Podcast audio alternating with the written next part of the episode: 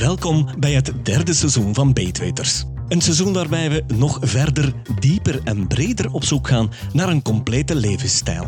We gaan niet alleen op zoek naar gezonde voeding, maar naar zoveel meer. We willen alle lagen en alle facetten ontdekken. Met nog meer informatie, nog meer gasten en nog betere informatie. Welkom bij Beetweters. Beste luisteraar, ik beloof jou dat dit een hele, hele bijzondere aflevering wordt. Ik had al heel graag en heel lang, zware Sven, het over dit onderwerp willen hebben. Ja, ja dat klopt. We hebben het er al, uh, als, de, als de microfoons uitstaan, al, al een aantal keer over gehad. Ja. En toch hebben we dat altijd een beetje gemeden. Hè? Ja, klopt. Ik wil er al heel lang iets over vertellen, omdat heel veel mensen van dit onderwerp al gehoord hebben, maar omdat er heel weinig mensen het fijne van kennen. En met wie kunnen we dat beter doen vandaag? Met dokter Bart, want die is er weer al bij. Dag dokter. Dag, dag. Bedankt dat ik er ook weer mag bij zijn. Ja, maar we hebben jou nodig, hè? Wel, ik ga proberen een beetje te helpen. Het is allemaal wat nieuw voor mij natuurlijk. Ik kijk er naar uit, naar deze aflevering die over dopamine gaat. Hè, want iedereen kent het en het zou wel eens heel veel kunnen verklaren. En dan spreek ik even vanuit mijn eigen standpunt. Ik zal de introductie doen. Heel veel verslavingen zijn gênant. En heel veel mensen willen er niet over praten en geven het moeilijk toe. Bijvoorbeeld, ik heb heel lang last gehad van een koekjesverslaving. Zoet. En dan dacht ik van, ah, hoe raak ik hier ooit vanaf? En dat is eigenlijk nog de gemakkelijkste want laten we alles maar eh, meteen op een hoop gooien.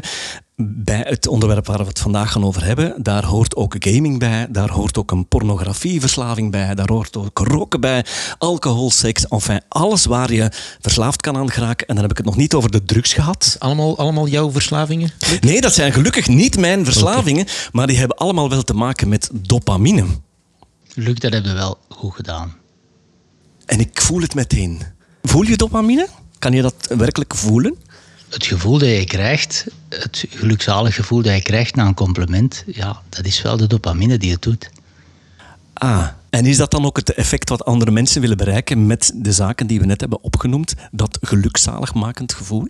Dat kan ervoor gebruikt worden, ja. Je kan mhm. eigenlijk, uh, bij andere mensen kan je eigenlijk dopamine opwekken, zoals ook alle andere hormonen of andere signaalstoffen. Want wat is dopamine eigenlijk, Sven? Dopamine is bij mijn weten een neurotransmitter.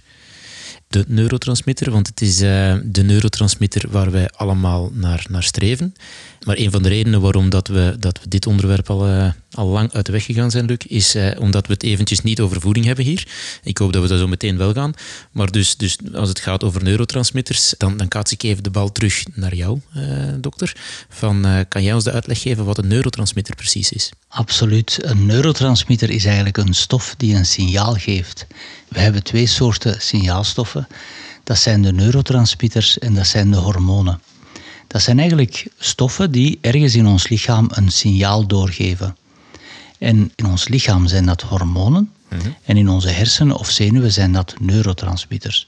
Dus als er een zenuwcel eindigt en overgaat in een volgende zenuwcel, hè, zoals in de hersenen, dan is, de, dan is het doorgeven van informatie gebeurt dan door signaalstoffen die we dan neurotransmitters noemen. En naar gelang welk van die stofjes dat dan vrijkomt, krijgt de volgende zenuwcel een ander gevoel. Dat is kort door de bocht gezegd. En in ons lichaam werken soms dezelfde stoffen en soms andere stoffen um, als hormoon die in de hersenen als neurotransmitter werken. Er bestaan trouwens hele goede filmen die dat uitleggen. What the bleep do we know? De film is 20 jaar oud, maar die legt heel goed uit wat een neurotransmitter doet in het lichaam en hoe het werkt. Wel, misschien kunnen we als voorbeeld van signaalstoffen, hormonen of, uh, of boodschapperstoffen, dat zeggen soms ook, hè, spreken over hormonen die we kennen. Welke hormonen, Luc, ken jij zo zelf, als je zelf denkt aan hormonen? Geen idee. Ken je adrenaline, noradrenaline? Oh ja, ja, ja. Ja, ja, ja, voilà. Dat is eigenlijk een stof, adrenaline, die veel mensen kennen. En wat doet adrenaline eigenlijk? Dat jaagt mijn bloed sneller door mijn aderen? Of ik heb het gevoel dat dat dan sneller door mijn aderen gaat? Absoluut. Adrenaline is een stof die gemaakt wordt in ons lichaam om ons op te jagen, letterlijk. En dat gaat onze zenuwen dan in alert zetten als er gevaar is of als we opgewonden zijn. Alleen adrenaline zelf heeft eigenlijk niet echt een, een lading van een gevoel. Je kunt bij mensen adrenaline inspuiten, dat doen we soms als, als dokter. Ehm, en dan zijn die mensen ineens heel opgejaagd, maar dat wil niet zeggen dat die een of andere emotie daarbij voelen. Terwijl bij dopamine is dat wel zo. Als je dopamine in je hersenen maakt als neurotransmitter, dan geeft dat een bepaald gevoel. En welk gevoel is dat dan? Dat is eigenlijk een gevoel van content zijn omdat je iets bereikt hebt. Of het gevoel dat iemand jou beloont, dat, dat iemand een duim opsteekt, zoals ik nu bij jou doe. Dat gevoel, dat is eigenlijk het gevoel van dopamine. Dus dopamine is eigenlijk een beetje een beloning voor je hersenen. En dat gevoel is absoluut verslavend, neem ik aan. Kan verslavend zijn. Wel, dopamine is volgens mij het meest verslavende stofje dat we zelf maken. Is, is volgens mij ook de stof waar we allemaal continu naar op zoek zijn. Ja. Beloning, het goed gevoel, ja, dat is, dat is hetgeen wat we allemaal willen. En, en ik denk dat wij, wij constant naar, naar, naar beloning en, en, en, en goede gevoelens op zoek zijn. Dat is een beetje evolutionair bepaald ook zo, dat um, alle zaken die dat uh, um, ons, ons overleven, evolutionair gezien, dan gingen, gingen uh, bevorderen. Dat daar dan dopamine voor aangemaakt werd. En dan, dan kijk ik naar, naar zaken zoals bijvoorbeeld uh, voeding. Dus, dus, dus vetrijke voeding en, en suikerrijke voeding, omdat er heel veel energie in zat. En, en, evolutionair gezien was er vroeger energietekort. Dus als we die voeding gingen eten, dan gingen we een, een beloningsstof in onze hersenen krijgen, waardoor dat we dan zoveel mogelijk gingen eten en terug naar die specifieke voeding op zoek gingen. Absoluut. Dopamine is de beloningssignaalstof in onze hersenen. Ja, ik noem het eigenlijk liever het beloningshormoon, maar het is niet echt een hormoon. Maar ik verspreek me daar soms in. Het is eigenlijk een neurotransmitter. Maar het is de stof die gemaakt wordt om ons te belonen en om ons te stimuleren om dingen te doen om onze overleving te verbeteren. Een andere stof die heel veel mensen kennen is morfine. Ik neem aan dat jullie dat kennen, morfine. Mm Morfine is gekend als zijnde een pijnstiller dat we toedienen, maar ook als een drugs. Hè. En in onze hersenen worden endorfines gemaakt. Dat zijn stoffen die een werking als morfine hebben. En zowel de endorfines als de dopamine zijn eigenlijk alle twee heel, heel verslavend. En die twee stoffen zijn samengemaakt om onze overleving te, te garanderen. Bij endorfines is dat vooral om de pijn te stillen. En bij dopamine is dat vooral om u te motiveren om dingen te doen. En die twee die zijn trouwens heel goed met elkaar verbonden. Want als je endorfines aanmaakt, dan ga je automatisch ook dopamine aanmaken. En dat maakt eigenlijk een heel, heel sterke verslaving. Want die twee stoffen samen, die zijn super verslavend. Mag ik even teruggrijpen naar het verhaal van Sven daarnet? In de oertijd waren er volgens mij veel minder middelen en veel minder voedingsstoffen te vinden dan de dag van vandaag. Bestaat er dan een wezenlijk verschil tussen de dopamine die toen werd aangemaakt en de dopamine die vandaag de dag wordt aangemaakt? Ik denk dat dopamine nog altijd dopamine is. Het enige probleem is dat vroeger waren voedingsmiddelen schaars. Ik geef maar, maar een voorbeeld van, van suiker. Als, als we kijken uh, waar zit suiker in, in natuurlijke vormen in, dan is dat fruit en honing. Dat zijn de enige zaken die in de natuur zoet zijn. En, en die waren niet altijd overal beschikbaar. Hè. Dus, dus eh, bijvoorbeeld hier, wanneer hebben we fruit? Ja, dat is nu. Hè. Nu hebben we appelen, we hebben peren, we hebben, we hebben het rijpe fruit. Die, die, die suiker, die koolhydraten, hè, aflevering 1 en 2, dat weet je nog wel, Luc. Dat is een speciale vorm van, van energie. We konden daar niet zo heel veel van opslaan. En dat is de energie die dat we gaan, gaan gebruiken voor uh, bijvoorbeeld bij, bij stresssituaties. Dus die was schaars. En als we die dan gingen vinden en we gingen die eten, ja, dan wordt er dopamine vrijgegeven om eigenlijk te zeggen tegen ons lichaam of, of, tegen ons van ja, eet daar zoveel mogelijk van. En, en de volgende keer dat je dat ziet, ga daar terug van eten. Want dat heeft, er was dus een overlevingsstrategie aan gekoppeld. Diezelfde dopamine uh, hebben we nu nog, wordt nog altijd vrijgemaakt wanneer we bijvoorbeeld suiker gaan eten. Alleen is nu suiker niet meer schaars, maar, maar in overvloed. Met als gevolg dat we daar ja, onze hersenen nog altijd op dezelfde manier gaan reageren en, en, en zegt van ja, als ene keer dat er zoet binnenkomt, blijf eten. Want, want ja, onze hersenen zijn nog niet getraind in dat er hongersnood is en schaarste en niet overal suiker te vinden is. Dus de suiker is een voorbeeld van hoe dat dopamine kan geproduceerd worden en waardoor dat nu zaken misgaan. Toen was het schaars, zeg je. De dag mhm. van vandaag geraken wij toch overprikkeld. Want iedereen die een hongerken heeft, die grijpt meteen naar een snack in de namiddag. Ook al hebben we drie keer per dag een voeding. Daar waar dat in die oertijd helemaal niet zo was. Ja, klopt. En dat is, dat is één van de problemen, denk ik, ook bij, bij voeding. Hè. Wanneer mensen komen van, ah, ik, ik moet gewicht verliezen, of wanneer dat um, artsen zeggen van, van kijk, uh, we zien bepaalde zaken, hè, bijvoorbeeld prediabetes, uh, of hoge cholesterolwaarden of andere zaken, je zou iets aan je voeding moeten doen. meeste mensen weten dat wel. De meeste mensen ja, horen dat liever niet. Waarom niet? Omdat ze dan bepaalde voedingsmiddelen moeten weglaten. Het zijn die voedingsmiddelen die dat we graag eten, omdat we daarvoor beloond worden. En dan is dat gigantisch moeilijk om dat weg te laten, want onze beloning valt weg.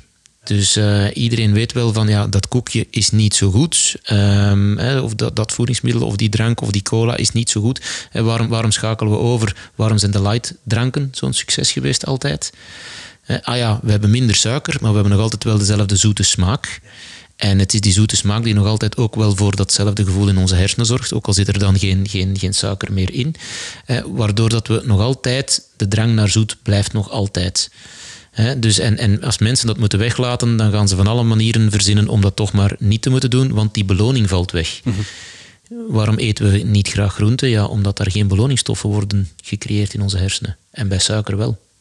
En laten we eerlijk zijn, iedereen heeft al wel eens geprobeerd om een paar kilo's te verliezen. De eerste twee dagen gaat dat heel goed, maar vanaf de derde dag begint het al te slabakken. Krijgen we de cravings, beginnen we te snakken naar en dan is het waarschijnlijk na een week om zeep. Ja, ja, heel vaak. En daar hebben we het alleen nog maar over zoet gehad, want we zijn de aflevering begonnen met te vertellen dat die dopamine veroorzaakt wordt door verschillende verslavingen. Ja, ik denk dat het is niet alleen, niet alleen voeding dat nu in overvloed er is, ook alle andere zaken die er vroeger uh, niet waren, zijn nu in overvloed. En ik, ik heb daar straks de dokter horen zeggen van, van kijk, adrenaline was de stof die dat zowel als hormoon als als neurotransmitter wordt gebruikt. Wat is, wat is daar de link dan tussen de adrenaline en de dopamine? Wel, eigenlijk in het lichaam gaat niks verloren, Sven. Dopamine is eigenlijk een voorloperstof van adrenaline en noradrenaline. Dus in ons lichaam maak je bepaalde stoffen aan en dopamine wordt ook weer gemaakt van andere stoffen die we dan eten. Hè, en die worden omgezet in andere hormonen of andere signaalstoffen. En zo wordt dopamine omgezet in noradrenaline en noradrenaline wordt omgezet in adrenaline. Dus daar is wel een sterke link. Dus wanneer men dan een, een, een drang heeft naar adrenaline en, en bijvoorbeeld zaken, activiteiten, en ik denk nu aan, ah, we gaan uh, springen dan wordt er, als je daar van een brug springt, heel veel adrenaline aangemaakt. Want dat is een enorme stress voor het lichaam. Gewoon de gedachte alleen al zorgt bij mij voor enorm veel stress. Dat is adrenaline, wanneer je daar dan zou uitspringen. En dan gaat er dus ook dopamine geproduceerd worden.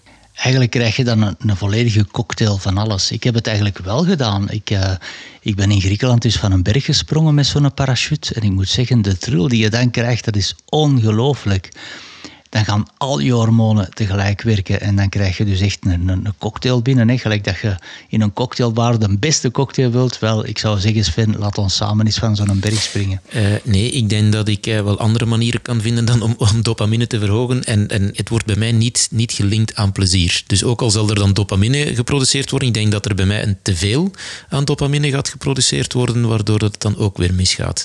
Want, want teveel aan dopamine kan dan ook? Ja, maar ik ik zie jou en ik denk dan altijd, Sven, dat is een echte wielrenner. En wielrenners, dat zijn echt de harde diehards. Dat zijn de mensen die er altijd voor gaan. En ik vertel aan mijn patiënten soms over dopamine en over eh, adrenaline en over uh, endorfines. En dan leg ik uit, stel, je hebt een wielrenner en die is zo bijna aan de finish. En die is zo nog 100 meter, die zet zijn laatste sprint in. En op dat moment vliegt daar zo'n tak in zijn gezicht. Hè. Mhm. Die krijgt die tak in zijn gezicht, dat doet heel veel pijn. Die krijgt daar nog eens een dosis endorfines bij. Dus je zit echt maximaal op adrenaline, noradrenaline, dopamine en endorfines te draaien. En door die een tak vliegt hij nog sneller over die finish. En dat is eigenlijk die kracht van die, uh, van die hormonen. Mhm. Maar inderdaad, je kan ook wel eens een overdosis hebben. Maar de overdosis lijkt mij vooral een probleem. Niet zozeer omdat het een teveel is op een bepaald moment, maar omdat dopamine zo verslavend is. Mm Dopamine is zo verslavend dat je eigenlijk op een bepaald moment niet die mix gaat hebben, zoals een wielrenner, maar eigenlijk gaat zoeken naar middelen die juist alleen die dopamine geven. En een heel, heel mooi voorbeeld vind ik persoonlijk de gsm's van tegenwoordig en de gaming. Mhm. Want die geven eigenlijk rechtstreeks dopamine shoots. zoals je ziet bij jonge kinderen. Als je van een jong kind een gsm afneemt waarop die een spelletje aan het doen is, mhm. dan wordt die gegarandeerd heel boos. Ja. En dat is wat ik noem eigenlijk een, een delirium van dopamine. Die zijn dopamine stopt ineens met maken en die kleine is radeloos. Ja. Dus eigenlijk, die dopamine is zo verslavend dat je eens dat je dat hebt, dat je altijd maar opnieuw en opnieuw en opnieuw daar naartoe wilt. En dat je de rest van de wereld gewoon vergeet. Bedoel jij de gsm in zijn totaliteit? Niet alleen het gamen, neem ik aan. Ik geef een heel lullig voorbeeld dat iedereen kent. Je krijgt een of ander uh, ping op jouw gsm en je denkt direct van, ah, iemand heeft mij nodig. Is dat al voldoende? Ja, zo'n ping is een rechtstreekse injectie van dopamine. ja, en net als een duimpje dat omhoog gaat als je iets hebt gepost op een of andere sociale media. Uh-huh. hè, of iemand die zegt dat heb je goed gedaan. Hè. Maar nu krijg je eigenlijk constant de kans dat iemand jou sms't. Of uh, stel iemand stuurt jou een mail. Ik weet niet of je daar opgewonden van wordt dat je een mail binnenkrijgt. De meeste mensen nee, niet. Nee, nee, nee, maar je krijgt zo'n pingske terwijl je aan het autorijden zei. Heb je dan toch niet de neiging om eens te kijken? Oh ja, ja, ja, ja absoluut. Wel, dat komt zuiver door die dopamine. En dan hebben we het nog niet gehad over het, het aantal likes tellen. Ja. Je post een bericht en ik zie mensen die ouder zijn dan ik, en ik ben 54, mensen gaan kijken om, zal maar zeggen, om de 10 minuten om te kijken hoeveel mensen het al geliked hebben. Mhm. Dat begrijp ik niet. Heb jij, heb jij de, de documentaire The Social Dilemma gezien, Luc? Yes. Ja, het is daarvoor gemaakt, hè? Ja, ja. dus uh, daar zit een, een, een, heel team van, van, van psychologen en wetenschappers en zo achter met als doel het zo te creëren dat uh, er ja, eigenlijk zoveel mogelijk dopamine geproduceerd wordt in de hersenen van de gsm-gebruiker, waardoor dat er een, een bepaalde verslaving ontstaat. Ik denk dat dat momenteel de grootste verslaving is die er is. We komen eigenlijk van de tijd, tenminste ik nog, dat... Uh, dat de, de zustertjes zeiden, je moet met je handen boven het uh, deken slapen. Hè? Mhm. En dat had als bedoeling, je mocht niet met je piemeltje spelen. Hè? Mhm. Want dat was geen natuurlijke manier van, van seksualiteit beleven. Hè? Seksualiteit, dat geeft ook endorfines hè? en dopamine ook op bepaalde momenten. Mhm.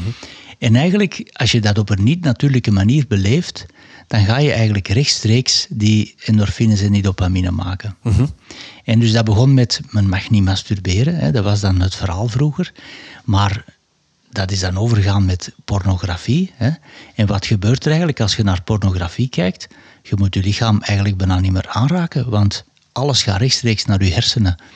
En zo is pornografie nu ook overgenomen door gaming, door telefoon appjes, door likes op allerlei sociale media. Dus steeds meer wordt dat genuanceerder, geraffineerder en sociaal geaccepteerd. Hè. Als je vroeger of ik heb dat niet gedaan, maar stel dat je pornografie op het werk zou zien hè, en niemand zou je erop betrappen, ja, dat zou toch wel een probleem zijn. Terwijl als je nu op een of ander sociaal media op het werk zit, dan wordt dat eigenlijk geaccepteerd. Niet overal, maar hè, er wordt toch veel meer acceptatie. Maar eigenlijk, hormonaal gezien, werkt dat hetzelfde. Ze hebben allebei hetzelfde doel, namelijk die dopamine activeren, dat bedoel je? Wel, de, de games en de manieren dat momenteel mensen beloningen krijgen op allerlei manieren, hebben inderdaad als doel om op een zeer geraffineerde manier dopamine vrij te stellen. En met als enige doel verslavend te zijn. Beetje pijnlijk toch, hè? Ik ben ook van mening dat dopamine uh, verslavend is. Het is de stof waar we allemaal naar, naar op zoek zijn op de een of andere manier. En op welke manier dat je dat bekomt, is, is voor iedereen anders. Hè. Dat, dat mhm. kan zijn via, via voeding, waar ik het zo meteen nog wel eens graag wil over hebben. Maar dat kan dan ook nog, uh, nog zijn dus ja, in, uh, bijvoorbeeld via sporten. Hè, want ehm, bij, bij, bij intensief sporten, hè, dus, dus de, de, de runners high, zoals die genoemd wordt. Hè, zo, dus als mensen heel intensief gaan sporten, dan, dan, dan wordt er eigenlijk ja, heel dat lichaam zegt alles doet pijn. Ja, dus, dus je bent een beetje te, te ver aan het gaan. Dus wanneer men naar uitputting of, of heel in het rood gaat, zoals men dan zegt, en zo, dus heel hoge hartslagen, dan wordt er als reactie daarop ook dopamine aangemaakt. Gewoon omdat dat lichaam is een soort van stresssituatie en als, als, als, reactie op die stresssituatie wordt er dopamine aangemaakt. En mensen geraken verslaafd of zoeken hun manier om aan dopamine te geraken. En dat kan via heel rare wegen, dus dat kan ook via, via pijn en uitputting zijn, dat er daar dopamine aangemaakt wordt. Ik denk bijvoorbeeld ook aan, aan, aan zaken zoals sigaretten en alcohol, die verslavend zijn. Nu, de eerste sigaret die dat je rookt, daar is, daar is weinig lekkers aan, om het dan zo te zeggen. Maar er wordt wel een bepaalde stof vrijgemaakt en, en dopamine gaat onder andere verhogen. Dus je krijgt er een goed gevoel bij op een gegeven moment ga je dat goed gevoel linken aan die smaak of, of die stof. En, en, en zo ontstaat verslaving. En dat is een groot probleem. Hè? Dus dopamine, ze hebben eens een keertje uh, proeven gedaan bij ratten. Uh, die konden kiezen. Die konden op, op twee knopjes duwen. Het ene knopje was, was dopamine rechtstreeks en het andere knopje was, was voeding. Ja, ze bleven op het dopamineknopje duwen totdat ze van, van, van, uh, van, van honger omkwamen. Hè. En dat zien we bijvoorbeeld bij drugsverslaafden ook. Hè. Dus drugsverslaafden zullen hun laatste geld gaan geven aan, aan drugs in plaats van aan voeding. Uh, gewoon omdat ja, ze hebben die dopamine nodig. Ja, het is eigenlijk gek, want dopamine is zelf zo'n fantastische stof. Die is echt gemaakt om ons te motiveren. En zoals je zelf zei, Sven, dopamine maak je ook vrij door te sporten, door sociale interacties, door plezante dingen samen te doen, door kicks te krijgen. Maar ja, dopamine heeft ook wel het nadeel dat het gemakkelijk kan gehackt worden. Hè. En een, uh, een bekende hack natuurlijk is cocaïne. Cocaïne is dus eigenlijk een stof die de vrijstelling van dopamine stimuleert en de afbraak van dopamine tegelijkertijd remt. Mm Met als gevolg dat je zo lang mogelijk, zoveel mogelijk dopamine hebt, waardoor je dat high gevoel hebt en die, die, uh, dat gevoel hebt dat je dat wilt hebben. Hè. En dat is eigenlijk de gekende drugs, hè, waar mensen het vaak over hebben, maar heel veel vormen van drugs, of dat dan nu gaat over morfine of roken of andere vormen van verslavingen, zoals schokverslaving, eetverslaving, eigenlijk alle vormen van verslaving geven ons dopamine. Ik heb in mijn voorbereidingen ergens gevonden dat cocaïne de meest efficiënte van allemaal is. Als één de norm is, en daar horen gaming bij, daar hoort pornografie bij, dan is uh, cocaïne maal 2,5 qua efficiëntie. Terwijl chocolade, maar daar kunnen we het zelf eens over hebben, maar de helft is. Wel, cocaïne werkt zeer agressief op die manier. Daarom dat mensen die cocaïne hebben gebruikt, eigenlijk zo in overdrive gaan, dat die zelfs een oververhitting kunnen krijgen van hun lichaam of dat die eh, een tekort kunnen krijgen aan zuurstof in hun hart, omdat hun hart zo hard gaat kloppen. En ook de dag erop eigenlijk een enorme diep krijgen. Want hun lichaam moet de voorloperstoffen van dopamine terug gaan verzamelen, want alles is opgebruikt, om terug een normale dosis te krijgen. En wat dat betreft is cocaïne zeer schadelijk, omdat het eigenlijk juist heel veel dopamine vrijstelt en omdat het afraak remt, waardoor je langdurig die kick hebt, maar eigenlijk al je reserves opgebruikt. Ik kijk nu ook nog heel even uh, naar uw dokter. Relatine, of ritaline, zoals het in Nederland dan uh, omschreven wordt. Als ik het goed voor heb, is dat ook een amfetamine. Kan u me iets meer daarover vertellen? Wel, er zijn heel wat psychoactieve stoffen die in de geneeskunde gebruikt worden. Dat wil zeggen stoffen die invloed hebben op onze hormonen of neurotransmitters. En degene die je daarnet vertelde, relatine, doet dat ook. Mm -hmm. Wat doet dat eigenlijk? Dat gaat jouw vrijstelling van dopamine op een bepaalde manier verhogen, maar ook stabiliseren. Waardoor je minder fluctuaties hebt. Mhm. Waardoor de concentratie verhoogt en waardoor je die fluctuatie niet hebt, die, die, die verstoring van je, um, van je waakzaamheid, van je concentratie. Hè. Mhm. Dat is eigenlijk een, ja, een indirecte manier om een ziekte te proberen aan te pakken. Hè. Mhm. Um, sommige mensen hebben dat echt nodig. Ik twijfel of dat, dat echt wel in alle gevallen nodig is. Ik denk dat dat heel vaak wordt voorgeschreven. Um, ik denk ook dat de diagnose, maar dat is een andere talk, uh, eh, ADHD vaak ook misbegrepen wordt of -hmm. overroepen is. -hmm. Maar inderdaad, relatine is een vorm van, uh, van, van amfetamine die gegeven wordt voor mensen met ADHD en soms ook misbruikt wordt voor mensen zoals managers of mensen die studeren, hè, die durven dan ook soms amfetamines nemen. En amfetamines kunnen ook genomen worden om bijvoorbeeld af te vallen. Hè, dat wordt daar ook voor misbruikt.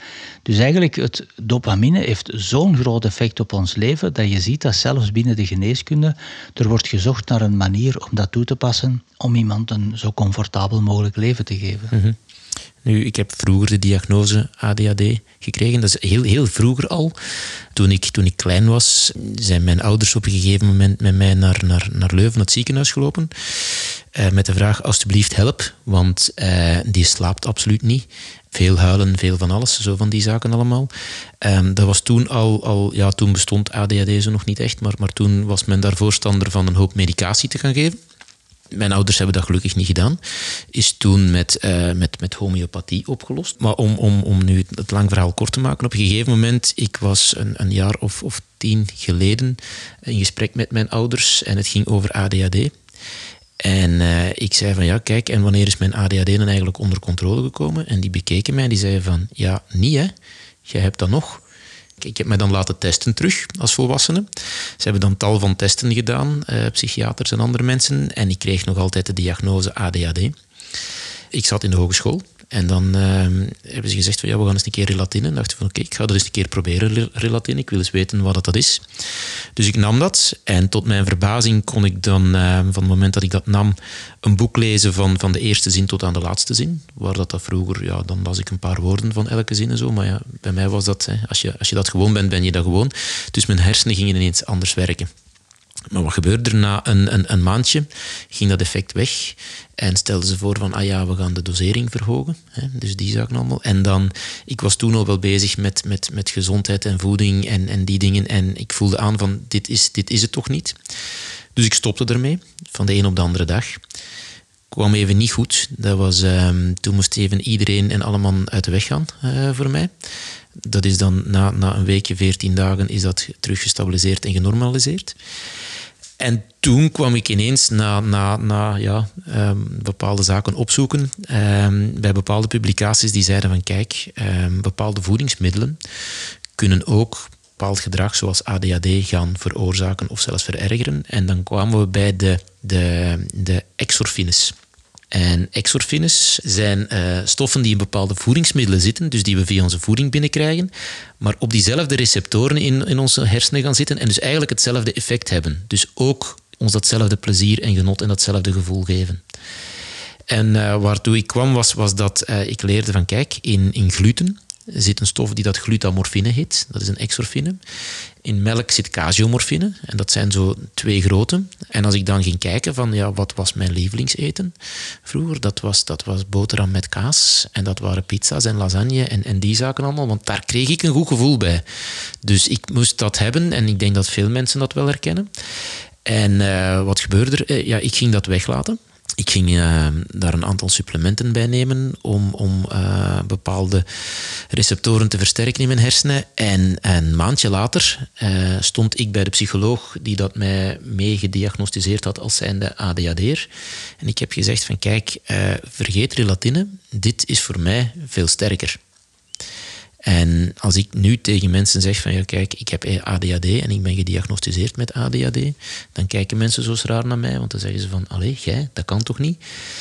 Uh, jawel, maar ik weet wat voor mij bepaalde voedingsmiddelen doen en waar ik dus, dus die problemen heb. En ik voel in mijn hersenen en mijn gedrag het verschil wanneer ik wel of geen gluten eet en wel of geen uh, andere zaken eet. En, en ik kan het u zo zeggen, geef mij een boterham met kaas en dan heb ik problemen om te stoppen met eten. Wel Sven, ik vind dat fantastisch hoe dat jij uh, vanuit je eigen ervaring toont dat eigenlijk je zelfoplossend vermogen veel groter is dan je dacht.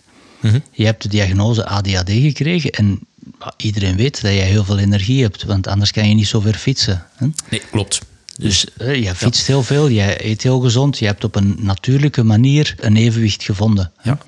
En wat dat je ook toont, is dat er eigenlijk heel veel dingen, hoe, hoe dat endorfines en uh, dopamine eigenlijk aan elkaar gerelateerd zijn. Mm -hmm. Dus mensen die gluten, dus als brood, graanproducten eten, en mensen die uh, caseïnes, melkproducten en, en yoghurt enzovoort eten, dat zijn eigenlijk nog de natuurlijke exorfines. Dat, zijn, dat noemen we troostvoeding. Troostvoeding is eigenlijk voeding die die exorfines bevat die ons een goed gevoel geven. Ja. Maar wat dat eigenlijk mij een beetje zorgen baart, is hetgeen we junkfood noemen. Want junkfood betekent letterlijk verslavingsvoedsel. En mm. dat is eigenlijk tegenwoordig, wordt dat een beetje gezien als normale voeding. Hè? Mm -hmm. En die junkfood heeft als doel ons verslaafd te maken. Dus dat wil zeggen, die zit eigenlijk vol met stoffen die dezelfde werking hebben als troostvoeding, mm -hmm. maar alleen als doel om ons verslaafd te maken. Ja. En dan zie je van die grote hamburgerketens die dan beweren dat hun, hun voedsel gezond is. Hè. En dan zie je natuurlijk kinderen die zeggen, ja, mogen wij daar niet naartoe, hè, want het is weekend enzovoort. En daar ben ik wel een beetje bezorgd op, want ik zie eigenlijk wat jij doet. Jij hebt eigenlijk geleerd om op een zo natuurlijk mogelijke manier om te gaan met een diagnose die voor jou oncomfortabel was, type ja, ADHD. Ja. En jij hebt geleerd dat als jij caseïnes en gluten gebruikt, dat die symptomen toenemen. Als jij brood gebruikt of melk of kaas, dan nemen die symptomen toe. En als je daarmee stopt, nemen die symptomen af. Ja. Dat is eigenlijk een natuurlijke manier hoe je kan omgaan met hoe dat jij, wat dat jij nodig hebt. En dat is eigenlijk hetgeen dat we terug moeten leren, wat dat wij zelf nodig hebben in ons leven. Hoeveel beweging heeft iemand nodig? Dat is heel verschillend voor u als tegenover mij bijvoorbeeld. Mm hoeveel Ehm, welke voedselstoffen zijn goed voor u? Sommige mensen eten meer vlees, andere mensen eten minder vlees of geen vlees. Hoeveel vis heb je nodig? Nu, we hebben allemaal meer vis nodig als dat weten, daar hebben we het al over gehad ja, leren aanvoelen in plaats van gewoon ons door reclame of, of door andere mensen laten vertellen wat dat goed voor ons is. Mhm. Niet alleen van voeding, niet alleen van beweging, maar ook van, ja, heb je nu per se zo'n gsm nodig? Heb je die games nodig? Moet je per se naar het nieuws luisteren? Eh, wilt je per se veel geld verdienen of in de sociale ladder? De sociale ladder is ook een valkuil van een verslaving. Hè? Ja, ja, Zo hoog mogelijk op die ladder geraken, dus heel je leven slaaf zijn om toch maar een groter notto en een groot thuis te hebben. Dus dat is eigenlijk iets waar dat ja, heel veel van ons, hè, ik ook, zijn ingetrapt. En dat dat ons eigenlijk een, een slaaf maakt om mhm. toch maar aan die dopamine te geraken. Want eigenlijk zijn we nog altijd over hetzelfde bezig. Hè. We zijn, en, we zijn, en we zijn nog allemaal verslaafd aan onze dopamine. Hè. Dus uh, ik heb nog altijd... Ja, ik, ik moet ook nog sporten. Ik heb sport nodig om mij goed te voelen. En sporten, uh, gewoon een klein beetje fietsen, is niet voldoende. Dus dat moet, dat moet aan een bepaalde intensiteit zijn, omdat daar dan ja, mijn dopamines uitkomen. Heb ik dat niet, kan ik dat niet, ja, dan, dan is het moeilijk om uit de, de kast te blijven waar al het, al het voedsel en al het snoep in staat. Hè. En ik denk dat veel mensen dat hebben. We stoppen met roken en wat gebeurt er? Ja, dan eten we alles op wat we zien. Hè. Omdat dus eigenlijk ga je het ene vervangen door het andere, neem ik aan. Ja, dat klopt. Eh, we hebben allemaal onze verslaving. Hè. Alleen is het de truc om te kiezen welke verslaving is het minst slechte of welke verslaving is goed. Want die dopamine die hebben we allemaal nodig, dat zit gewoon in ons maar zoeken van op welke manier dat wij ermee kunnen omgaan. En ik denk dat jij dat op een heel goede manier hebt gedaan. Uh, ja, daar, daar kan veel over gezegd worden. Ik heb het op een andere manier gedaan. En zoals je zelf zegt, van ja, de ene verslaving is al iets ja, meer sociaal aanvaard of minder schadelijk dan de andere. Ik ben blij dat ik in mijn jeugd sport heb gehad, want, want anders had het misschien een andere verslaving geweest. En ik heb alle andere verslavingen, zoals alcohol, sigaretten en andere zaken, altijd afgezweerd, omdat ik uh, wist van ja, als ik daarmee begin, dan, uh, dan kan ik niet meer sporten. En sporten was mijn drug. En ik ben daar ook uh, ver in gegaan en, en, en, en te ver in gegaan, om het zo te zeggen. Ik bedoel, ik heb, ik heb 14 operaties achter de rug als gevolg van sporten. Dus we gaan niet meer zeggen dat, dat mijn sporten zo gezond was. En ondanks alles toch nog blijven gaan zolang als het ging. Dat was mijn verslaving. Hè. Dus, uh, en dat is nog altijd mijn verslaving. Maar ik denk als ik dat niet had gehad, dat ik, dat ik andere had gehad. En dan is het zaak van, ja, van, van daar ja, ik denk bewust van te zijn. Ik ben mij van heel veel zaken bewust ik weet ook dat als ik stress heb, of als het moeilijk is, of als ik ja, moet, moet ontspannen, dan ga ik bewust naar de kast, of dan ga ik bewust een pizza bestellen, met alles op en aan. En dan, uh, dan weet ik van oké, ik ga dit nu eten en dat gaat mij een goed gevoel geven. Ik heb geen honger, maar ik wil nu die pizza eten omdat ik me slecht voel. Ik ga bewust die pizza eten, maar ik maak met mezelf wel de deal van oké, maar morgen is het teruggedaan. En ik zeg altijd, en ik meen dat ook tegen mensen die dat dan bij mij komen, zeg van ja, kijk, als je het doet, dan doe je het meteen goed. Je moet niet proberen van karakter te hebben en karakter te hebben, want op een gegeven moment ontploft toch alles en dan, dan, dan eet je alles in één keer op. Dus je kan beter gewoon ook alles in één keer. Doe het goed, gun jezelf dat en zeg maar met voor jezelf de afspraak van en vanaf morgen is het dan terug in orde. Ik gun mezelf nu dit als stressremmer, om het dan zo te zeggen, voor een goed gevoel te geven, maar vanaf morgen gaan we terug op een andere manier. Ja, dat is, toch een, dat is toch een eerlijke compensatie dat je jezelf geeft. Ik heb mijn eigen manier om met mijn dopamine op te gaan. Ik, uh, waar ik vooral heel, veel, heel gelukkig van word, is als patiënten gelukkig zijn. Als mensen bij mij komen en die gaan naar buiten en zeggen dank u, ik heb een goed gesprek gehad en die komen terug en die zijn echt gelukkig en die sturen ook nog andere patiënten omdat ze zo gelukkig zijn bij mij, ja, dan schiet mijn dopamine naar een plafond. Hè. en ik heb daar zelfs een eigen trucje voor. Dat is niet van mij, dat trucje heb ik natuurlijk ook geleerd. Maar er is een heel geheime formule en die heet dank u. Gewoon het woord, alleen de woorden dank u zeggen dat doet al dopamine stijgen. Mhm. Zowel bij degene die dat zegt als degene die dat ontvangt. Dus als je thuis met andere mensen samenwoont en je zegt zo voor iets dat je krijgt, of gewoon dank u dat je er bent, dank u dat je bij mij wakker wordt, dat zijn trucjes dat wij thuis gebruiken. Hè? Mhm. En naar buiten komen en ah, dank u dat de zon schijnt en dank u dat het nu eens mag regenen. Gewoon mhm. dankbaar zijn en dat gewoon zeggen, dat is eigenlijk heel simpel. En op die manier leren leven, dat is bewustzijn. En het is dat bewustzijn dat wij proberen te promoten. Die kleine dingetjes die ook verslavend kunnen zijn. Verslavend om, om, om te smilen, een knipoog te geven. Hè. Als er patiënten bij mij zitten en er zit een kleine bij en die zit zo naar mij te kijken terwijl de mama aan het vertellen is. Je geeft je zo een keer een knipoog. Je ziet je direct, je ziet je direct zo glunderen. En, en dat is eigenlijk of iemand die je ja, je, moet iemand in slaap doen voor de schouder in de kom te trekken en die zijn wat bang en je, je legt gewoon je hand erop en zegt, dat is direct voorbij, want je doet dat keigoed. Ah, ik dacht dat je dan eerst morfine gaf. ja, ja dat, is weer een andere, dat is weer een ander verhaal. Hè. Maar dus, um, eigenlijk, woorden zijn ook heel sterke manieren, of kleine gebaren zijn heel sterke manieren om, om dopamine te maken. En dat vind ik eigenlijk wel een heel belangrijke. Dat is voor mij een manier om... Ehm, vriendelijk te zijn, lief te zijn aan mensen, gewoon goeiedag te zeggen. Als ik morgens mijn kippen eten geef, dan zeg ik zelfs dag dames, goeiemorgen. En als er een ander bij loopt, en dag meneer. Dat is eigenlijk iets heel stom. En je kunt zeggen, ja, die dokter die is wel een beetje gek aan het doen. Maar dat is mijn manier om eigenlijk gelukkig te zijn. Hè. Je hoeft daar niet altijd uh, chocolade voor te eten of andere dingen voor te eten of een film voor te kijken of zo. Gewoon genieten van de dag. En dat geeft ook dopamine. Hè. Dank u wel, Han, voor de lekkere eieren. Ja, dat is wel grappig. Ja, we zagen eigenlijk deze week in de winkel dat er op een, uh, op een doosje van de, van de eieren stond kippen van hennen. Ja, we dachten, we, hadden direct zo'n discussie erover. Ja. Zou dat een, een, een genderdiscussie zijn onder de kippen of zo? Om de mensen te overtuigen dat deze kippen echt wel van hennen zijn. Hè. Ja. Dat, is wel, ja, dat zijn van die onnozel grapjes, maar inderdaad, je ziet in de winkel zoiets staan en dat, dat, dat triggert u wel. Hè. Mhm. Maar gewoon dank u zeggen. Ja, dank u dat je er bent. Mm Heren, ik zou toch nog eens de vraag willen stellen of wij deze een ellenlange lijst van verslavingen, want ik heb je gevolgd wat allemaal dopamine geeft. En het gaat van zoetigheid naar verslavingsvoedsel, gaming, pornografie, roken, alcohol, seks, daar hadden we het over. Mm Drugs, pijn en uitputting, de sociale ladder. Het is een hele lange lijst. Ik ben ervan overtuigd dat uh, elke luisteraar zich hier wel ergens in herkent. Ik wil toch tot de vraag van elke podcast komen. Kunnen wij dit bijvoorbeeld aan de hand van voeding stimuleren of bewerkstelligen. Zoals jij het met de boterham en de kaas hebt gedaan, zijn er nog mogelijkheden. Wel ja, kijk, ik, ik denk in mijn mening, als we het dan over voeding hebben, uh, voeding is een van de oorzaken waardoor dat je een vorm van, van dopamine-resistentie kan krijgen. En daarmee bedoel ik van, ja, kijk, je bent constant we zijn nu constant door allerlei uh, middelen, maar ik heb het nu even over voeding. Dus, dus, dus alle dagen uh, staan we op en, en wat eten we? Als ik vraag aan mensen wat, eet je, ja, we eten wat we lekker vinden. En lekker is dus gewoon weer een ander woord voor beloning. Dus we zijn constant, waarom eet een kind morgens die boterham met choco? En, en waarom geef je dat, je kind een koek mee naar, naar school? Ah ja, beloning. Als je zegt van ik neem die koek weg en ik geef jou nu een wortel mee, ja, dat is meteen ruzie, want die wortel gaat geen beloning geven, want daar zitten die stoffen niet in.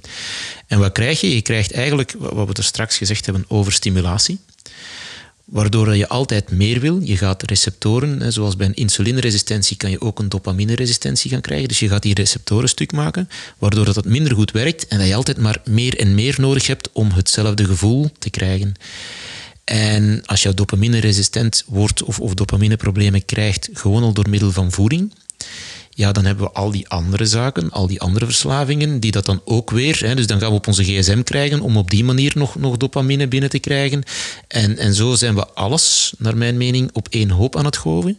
Dus, dus bij mij begint heel de problematiek van, van de dopamine, is als we dan vanuit voeding kijken, van ja, laat de exorfines al weg. En die exorfines gaat niet bij iedereen hetzelfde effect eh, geven. Dus bij mij had dat heel groot effect en heeft dat nog altijd een heel groot effect. Ik weet ook dat dat niet bij iedereen zo is, maar je moet wel weten dat dus die exorfines daar wel in zitten, in, in, in de gluten en in de caseïne, dus in de, in de melkproducten. Uh, en dat ook zaken zoals dingen die dat heel zoet, hè, waar heel veel suiker in zit, dat die ook dopamine gaan stimuleren. Dat alcohol en zo ook van die zaken allemaal gaat doen. Dus als we elke keer daarmee gaan, gaan, gaan overdrijven, dan gaan we problemen creëren waardoor we altijd meer, meer, meer uh, gaan moeten. Dus door die zaken weg te laten en voor natuurlijke voeding te gaan kiezen, waar dat dan die, die stoffen niet in zitten, ga je op die manier, en wat het goede nieuws is, heel veel dingen kunnen hersteld worden. Het lichaam is, is fantastisch in zaken herstellen. Je kan zaken herstellen. Maar dan moet je wel de, de, de prikkel, de overstimulatie gaan wegnemen. Mhm. En soms zelfs helemaal wegnemen, want wanneer je eventjes volledig zonder zit, ja, dan zegt het lichaam ineens van oeh, wat gebeurt er hier? En dan, dan gaan dus zaken hersteld worden. Hè. En daarom dat bijvoorbeeld je hebt, eh, als het dan gaat over bijvoorbeeld eh, gaming en, en telefoon, je hebt nu al kampen waar dat mensen en kinderen naartoe kunnen gaan en waar ze dan zeggen van ja nee, die gsm een hele dag weg, een hele dag buiten spelen en andere zaken doen en je mag nog één uurtje per dag. Dan neem je daar dat al weg, waardoor dat die hersencellen dan gaan zeggen van oei, ineens is het minder van onze verslavingsstof of van, het, van hetgeen wat onze verslaving geeft. Oké, en dan gaan we terug daar. Hè. Dus en, en, en, bijvoorbeeld in China hebben ze nu onlangs de wet gestemd dat kinderen onder de 18 jaar maar maximum twee uur per dag met hun gsm mogen bezig zijn om dus verslavingen gaan tegen te gaan. Uh, ik weet niet of dat een goed idee is om dat, door een overheid te laten reguleren. Aan de andere kant, ja, als we met een maatschappij zitten die dat uh, heel veel verslavingen heeft, ja, daar moet misschien ook eens over gesproken worden. Ja, Sven, dat is heel duidelijk op de manier dat je dat zegt. Wat kan ik daar nu nog aan toevoegen? Ik denk voor mij, voor mij is het belangrijk dat er een evenwicht is in het leven. En dat evenwicht dat ontstaat vooral door onze andere hormonen niet te vergeten. Want we hebben het nu vooral gehad over de endorfines en de dopamine. Dat zijn de meest verslavende, kortwerkende uh, hormonen of signaalstoffen dat we maken. Maar er zijn er twee die we vergeten zijn, die tenminste nu niet over de podcast gaan, maar die we vaak vergeten als we verslaafd zijn. En dat is eigenlijk onze serotonine en dat is onze oxytocine. Mhm. En serotonine, dat is eigenlijk een tragere, rustige signaalstof waar je goed wakker van bent, waar je bij sociaal contact bij eh, hebt, waarbij je een goede hiërarchie, duidelijkheid over wie wie is. Maar oxytocine, dat is de stof die vrijkomt bij knuffels geven, bij glimlachen naar elkaar, uh, lief zijn voor elkaar, kinderen zien, uh, dieren zien. En je moet eens kijken op de sociale media hoeveel filmpjes dat er gaan over, over kleine katjes en kleine hondjes en zo. Dat is de honger naar oxytocine dat mensen hebben. Hè. Mhm. Bij mij is de balans belangrijk. Dus wat ik altijd aanraad aan de mensen is, geef zoveel mogelijk knuffels aan elkaar. Zorg dat je elkaar graag ziet en kijk en glimlach naar elkaar. Zodanig dat er een balans komt. Als je bij elkaar zit, zit dan niet op die gsm te kijken. Als je aan het eten bent, kijk niet op die gsm, maar kijk naar elkaar. En praat eens over rustige dingen. Praat mhm. niet over de oorlog of over uh, gepolariseerde zaken, maar vraag gewoon eens, hoe voelt u vandaag? dus dat zijn, die een balans vinden in uw leven is volgens mij ook een heel belangrijke vorm of manier om te kunnen genezen. Als we dan praten over ziek zijn als zijnde, we zijn allemaal dopamine verslaafd, hoe mhm. kunnen we dan genezen? Wel, dat is een balans vinden. Ik zou zeggen, ik, ik zou graag afsluiten van deze toch wel lange aflevering met een, een dopaminestoot.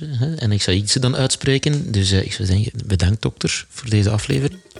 En bedankt Luc dat jij er ook weer bij was. Ik heb met hele grote Mickey Mouse oren genoten van wat jullie verteld hebben.